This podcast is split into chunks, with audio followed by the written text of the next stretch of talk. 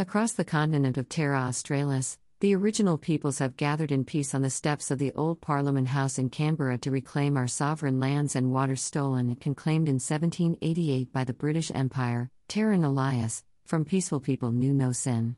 After compiling ethnographic data, the colonial authorities soon realized a similar dialect spoken throughout the land by the natives.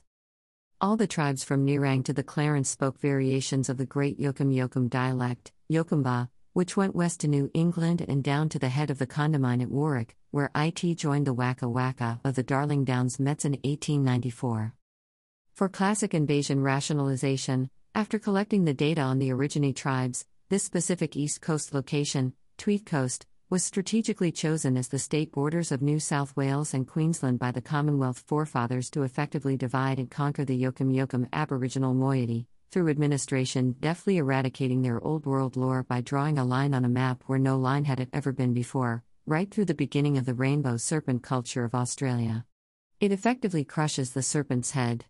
It creates crushing the serpent's head, creating a domino effect dispersing the matristic skin lore, kinships, and connections to country right the way across the continent with one killer blow.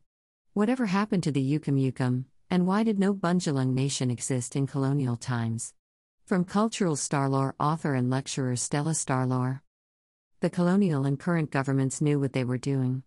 For over 230 years, the Origine massacred, poisoned, raped, relocated from ancestral lands, forced removal of babies and children from their family herded onto government reserves and monitored by white mission managers, restricted movement, unless you hold a permit referred to as dog tags, classified as flora and fauna, and the continued genocide of cultural identity and heritage. In 1993, Eddie Mabo proved in the High Court that the Origine and Torres Strait peoples' land, language, and lore was linked and already established in our belief systems dictated by the stars.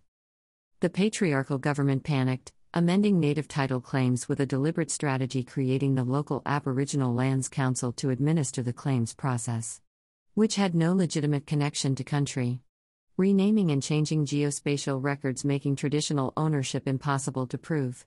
To disprove the matristic star lore culture being the first people made here by the Creator Spirit, adopted the Three Brothers migration story and recognized in academic literature and studies as the official account of the Origine people in Australia, it fabricated the Bundjalung nation fraud to legitimize the false and misleading ancestral heritage of the first people, then Garakbul Githarbul clans dismissed entirely from the East Coast records.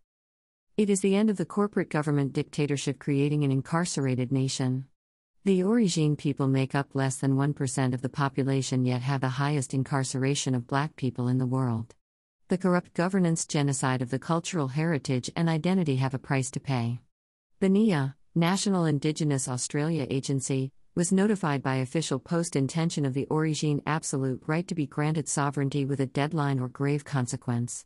Sovereign peoples with sovereign elders vigilant and are standing ground at Old Parliament House.